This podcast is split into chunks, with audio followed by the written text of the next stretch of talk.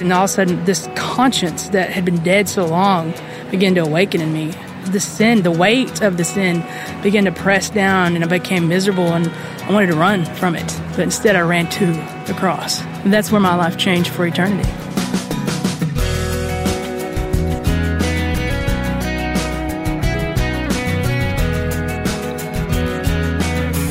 This is First Person, where this week you'll meet a remarkable woman whose early life led to prison, which she now says was the best thing that could have happened to her. Jennifer Smith now serves as the chaplain in the same prison where she once served time, and she'll explain how that all came about in a moment. I'm Wayne Shepherd. Welcome to our program. I appreciate you taking the time to listen as we meet someone new each week, someone whose life has been radically changed by the power of Jesus Christ. If you haven't heard, these interviews are also archived online at first person interview dot com, but perhaps the easiest way to listen is to use our smartphone app, where you can download any program for on-demand listening whenever you have time. Look for the free download of the app when you visit your app store. Just search for First Person Interview. And before we begin, I want to thank the Far East Broadcasting Company for their support. The conversation you're about to hear took place during a conference sponsored by Revive Our Hearts, which took place recently in Indianapolis. During that busy conference, I asked our guest to join me backstage in the convention center to tell her story.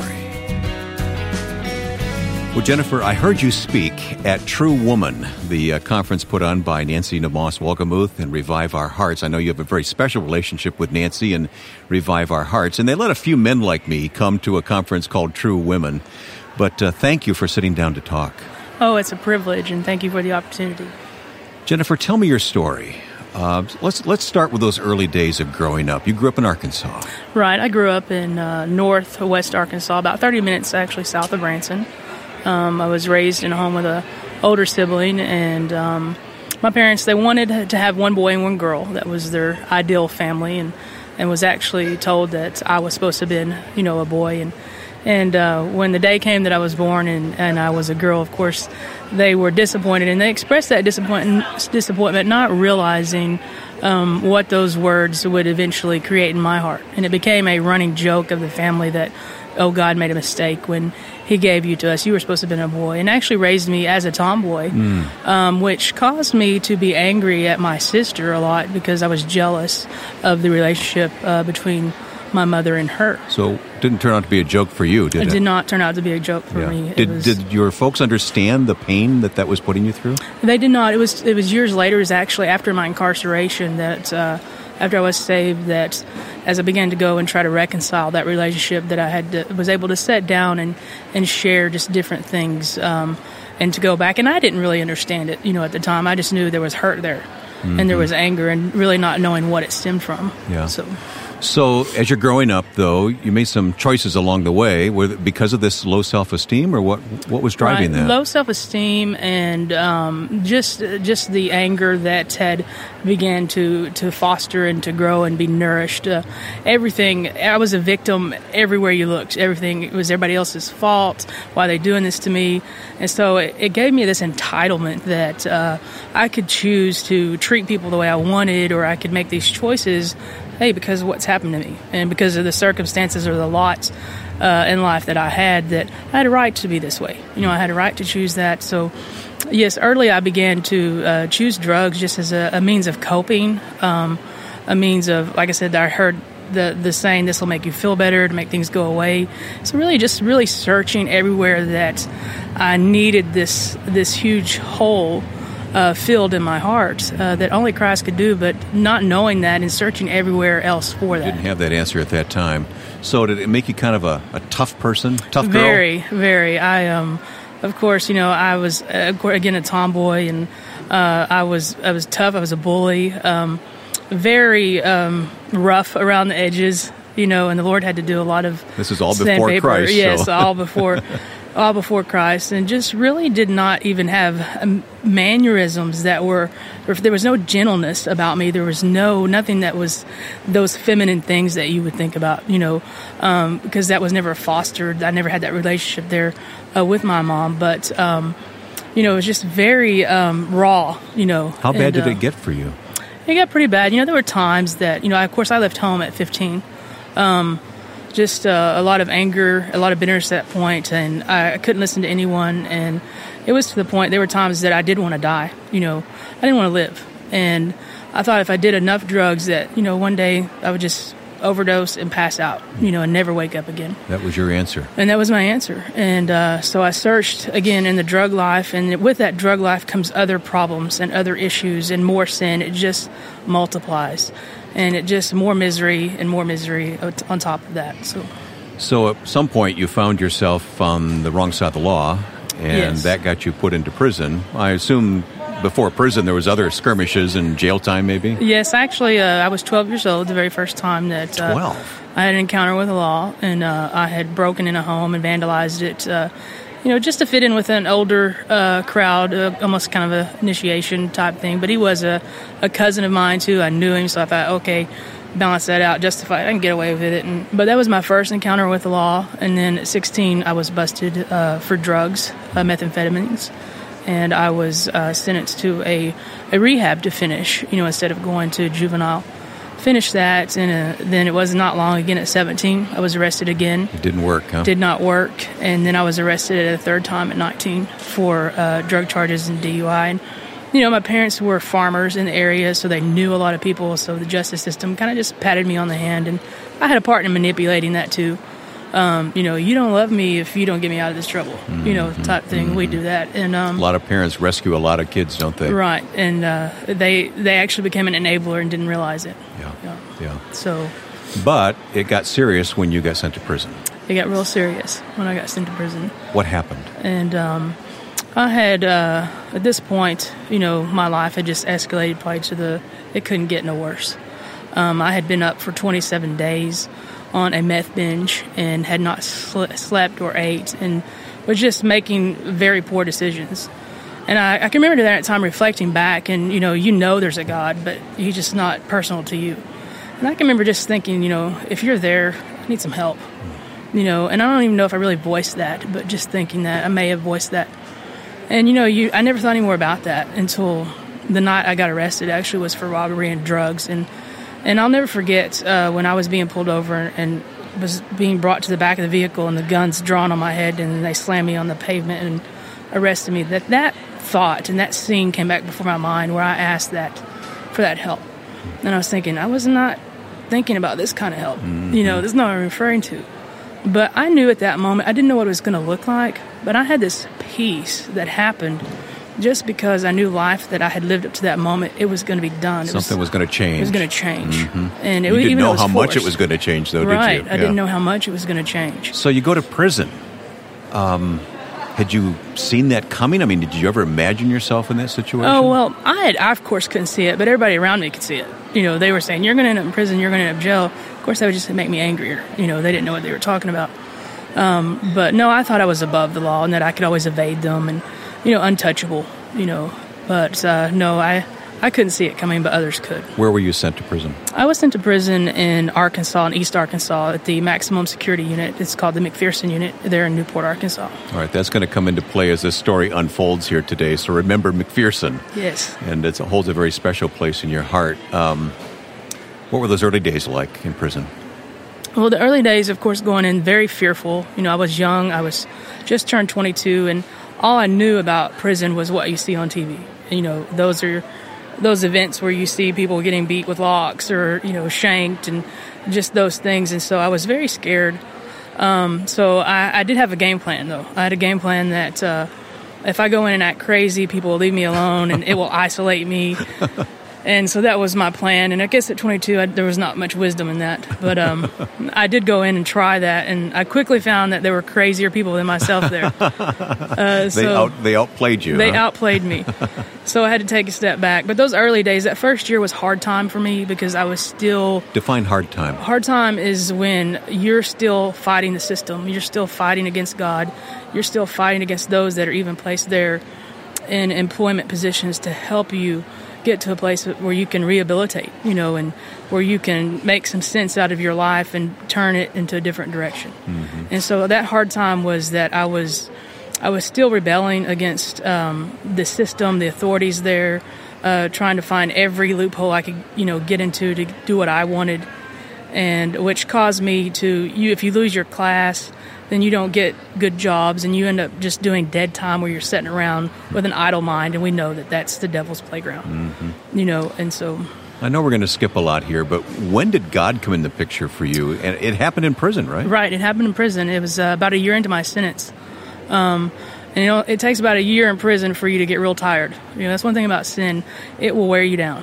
Um, it will wear you down fast. And um, even though I was in prison that whole year, and I had noticed this, these other ladies that were Christians in the prison, and I'd been watching their lives, but and I had made fun of them on the side because you want to be in the in crowd, and that's what people did, and And but I was watching them at the same time, and they had a joy about them that was very haunting to me, but it was very drawing to me. It drew me in because I'd never seen that in anyone. And you didn't def- tell anybody about this? No, I did not tell anybody about it. I just observed.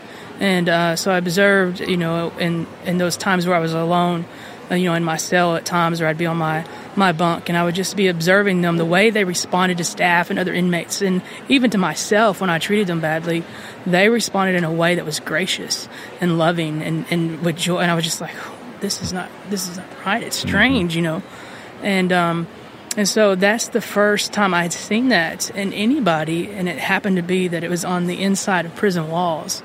That was the first time I seen Christ lived out. So that was the beginning of the thought for you that maybe prison is a good thing for me. Yes. And I, I would think, could I, could that be me? You know, could that ever be my life? Could I ever get to that place where, you know, I could have joy, and that I would have peace, and that I could be a loving, caring person. And, and you know, because inside it's really not who I wanted to be. You know, I really wanted friendships. I wanted those relationships that were healthy. I had no idea how to get those. Interesting. How did Christ uh, reach your heart then? Well, it was, it was again, it was actually through other inmates that began to, they began to share the gospel with me.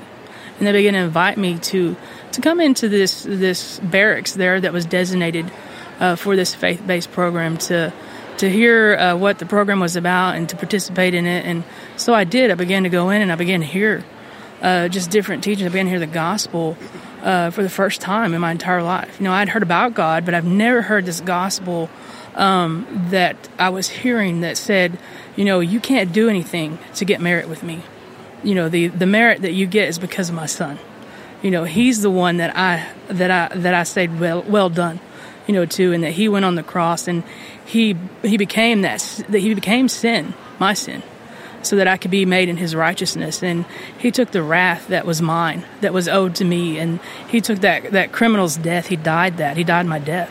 And so I began to hear this gospel, and I began to to see um, the the word of God, and all of a sudden, this conscience that had been dead so long began to awaken in me, and I began to realize, wait a minute, I'm a sinner, you know. I, I, the, the sin, the weight of the sin began to press down, and I became miserable, and I wanted to run from it.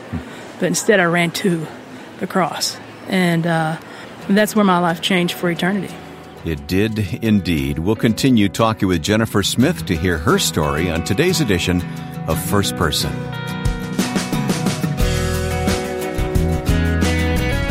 This is Ed Cannon, president of the Far East Broadcasting Company. F E B C partners with First Person to bring these interviews to you each week because we never tire of hearing how God moves on the hearts of people to accomplish His purpose, whether in the hard-to-reach places of the world or right here at home. We serve a living God who leads men and women to do great things for Him. Learn more about F E B C at first person interview dot com. Click on the F E B C banner. Today, our interview is taking place at True Woman, a conference held annually by Nancy DeMoss Wolgemuth for Revive Our Hearts. And one of the speakers I heard earlier today was Jennifer Smith. And Jennifer, I was so taken with your story, I knew immediately I had to have you join us on First Person. So thank you for taking time to come by on this busy day here in this busy room and uh, talk with us about how God has moved into your life. Absolutely. Love to share the gospel. When we left off a moment ago, you are in prison, you've come to Christ, uh, you have uh, repented of your sin, turned your life over to Jesus, but you're still in prison. Right. So, so pick up the story for me. So um, after uh, that day, and I, I gave my life to Christ, went to my cell, and just um, began to rehearse who I was and repent of that, and then that turned into a worship time that I'll never forget. a worship of then worshiping him for who he is. Mm. And so um, I was just excited. I was hungry. It was like a sponge. I wanted more. I wanted to know more. But though my life had been changed in an instant, I had went from a sinner to a saint, and the old had passed away, and all things had become new, my mind had not become new. And um, I had the memories of who I was and what I'd done and the choices that I had made, and those patterns were still in my life, that my go-to for choices, you know. So I knew immediately that I had to get in the Word, and I had to get the Word into me, because that's what the Word of God says, that he, he credits transformation in Romans twelve two to a renewed mind. Boy, that's a turnaround. Exactly. From who you were exactly. to who you were becoming at that point. Right. Uh, did people comment on that? Oh, yeah. They, they were just, they were blown away. And I think the first evidence to them and myself was I was willing uh, to let someone else tell me what to do. You know, I was willing to not be the final authority in my life, and willing to submit and surrender to leadership and guidance, and and uh, even the guidance of Scripture, but even to submit to one another, you know, for correction and, and, and guidance. Yeah. How long were you in that prison? I was in that prison for eleven and a half years. And when did you accept Christ on that journey of eleven and a half years? After my first year in prison. After the first year. Mm-hmm. So ten plus years ten plus in years. Prison as a disciple of the Lord. Yes. Um, you were growing. You had to be growing during that time. It was like a bubble. You know, it was like a, a boot camp, spiritual boot camp bubble. Um, I could say that the one thing the Lord desires to have with us is time. And he gave me ten and a half years of, of time. It. Yes. And uh, so I knew that I had an opportunity here before me, that um, I could really take the time. I didn't have the distractions that we have out here, you know, and those responsibilities. And that was a season that I needed, and that he gifted me with, that I could sit at his feet for those ten and a half years and uh, learn his ways and begin to practice them right there, so that I would be prepared for that day that he opened that door mm. and let me out in the free world. Were you afraid of leaving prison at all? I was afraid. There it was different reasons for being afraid. Uh, one of the things that I think is the most common fears is, um, of course, returning to prison. Uh, was that's always a fear, but it's how will I fit and where will I fit, you know, after being gone all this long. Yeah, what about your family? Um, were you reconciled to them in any way? I was reconciled to them. Um, in prison, as I began to uh, get into the Word of God, and I began to learn uh, these different principles and practices, and one of the things that the Lord began to to give me understanding and increase my understanding in was the principle of forgiveness, and how that... Um, that forgiveness is not just between us and God, but it's between us and those around us as well. It sounds so simple now, but it had to be very hard. It was hard. It's not. It was a choice I made. It wasn't something I felt.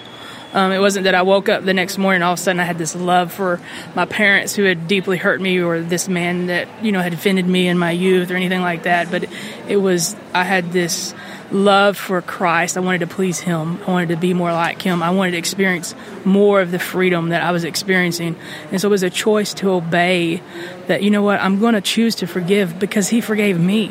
Yeah. Did they know what to do with that? They did not know what to do with that. It was almost I had to train them how to, you know, to accept that. But in my zeal, of course, the Lord tapered me, you know, back some. But the first time when I called them, it was just silence, you know, at the other end of the phone when I was asking their forgiveness. I didn't blame them for anything. I didn't bring up their faults. I took care of mine because I was very disrespectful to them, and, you know, I just, I sinned against them greatly too. Mm. And so I wanted to cover that part, and I never mentioned what they had done to me. I let the Lord work in their heart, and it was at a visitation one day a couple years later that, you know, through tears they asked that forgiveness, and the Lord reconciled us, and they're my biggest cheerleaders today. Mm.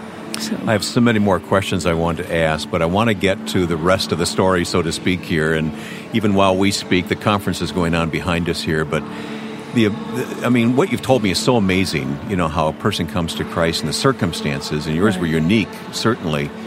But then this story takes an incredible turn, because then you go back to prison, not as a prisoner, but as a chaplain. Yes. Did this, did this come to your heart before you ever were released? Um, it did, actually. The Lord birthed this desire, not actually as a chaplain, but I wanted to give back. I was hungry to be able to serve in ministry somehow. And I knew this was a people group that I understood. Um, it was a people group that I knew well. And I felt like if somehow I could be a part of of being a part of this. I thought it would be kind of on the outside. This is you know? your mission field. Yes, it was my mission field. Yeah. So how did you... I mean, what'd you do? I mean, well, were, I became, were they reticent to accept a former prisoner? Actually, I became a clerk for the chaplain's office as an inmate. And so um, developed a relationship there with that department. And um, after you're out, actually, A D C has a policy. If you, when you've been out for two years and you've not gotten any other trouble and you've got good recommendations, you can start coming in as a volunteer. And so when that, that period came, I, I put in to come in and give my testimony as a volunteer. And the Lord just gave me favor with my authorities and those in the chaplain's office. And actually, they actually called me. I had um, been in Michigan, and they actually called me and asked me if I would come and consider being back to Arkansas. A, a chaplain, yes, at the uh, the women's unit there. And, of course, you know, I, my heart was saying yes, yes, yes. But I, I prayed and sought counsel, and it was clear that that was the direction the Lord is still going in my life, and that was the calling and, and plan and purpose, that all these things that I went through up to that point, you know, He used it uh, for His good and for His glory. You know. Well, uh, again, it is the story isn't ending there, because now you uh, have a vision for sort of a halfway house. Is that what it's called? Right. It's actually a, called a transition home, Cornerstone Transition Home. And um, this was actually birthed while I was an inmate, because I would see all these ladies returning to prison, you know, and here I was waiting for twelve years to pass before I even had a chance to, to leave. And I would see these ladies that really had a life change, and the Lord changed. They they gave and surrendered their lives to, to Christ over there, and they would leave, and then six months to a year later, they would walk back in the door, yeah. you know, and we I was like, why are you coming back? What is missing out there? And they said, this. We don't have this. We went to church, and they didn't they didn't embrace us. And you know, and there's there's two type of churches out there. There's a there's a type of church that uh, you know they're gonna. It's like the, the Pharisee and the tax collector that Nancy was referring to. You have those type of churches that's going to embrace this people group, and those that aren't. And um, so I, I began to see the need for that, and I asked them, "Why do you return? Why do you return?" They said, "We have no accountability. We have no support system. We don't have any help, and we go back to what's familiar." And so I thought, "There's got to be something. There's got to be something." So years of praying about that, and the Lord connected me with a lady uh, when I moved back from Michigan to Newport and became a chaplain that was working, teaching in the prison. And we began to pray together. She had a heart for this people group. We began to pray for over a year about this uh, this desire to open this home. And the Lord just began to, after that year, He began to orchestrate people, uh, you know, saying, hey, I want to, do y'all need this? Do y'all need that? And we're like, well, yeah, we do need that, but we didn't know we needed it, but God knew we needed it. So, Jennifer Smith, whose story is a powerful reminder of the power of Christ to change a heart. And if you want to learn more about Chaplain Smith and her ministry in that prison, including the step of faith to provide a transition home for women, please visit our website, first person interview dot com. There you'll find links to all that Jennifer and those working with her are doing to minister to women in prison with such great results. Again, go to first person interview dot com. Stories like we heard today are being repeated all over the world. The Far East Broadcasting Company knows that well, as it receives the testimony of millions, some of whom are also in prison, who respond to local language gospel broadcasts in nearly fifty hard-to-reach countries of the world. Take the time to learn more about F E B C at first person interview dot com. Next week, as we prepare to celebrate Thanksgiving, we'll talk with historian Tracy McKenzie, who draws spiritual lessons from an accurate view of the first Thanksgiving. Now, with thanks to my friend and producer Joe Carlson, I'm Wayne Shepherd. Thanks for listening to First Person.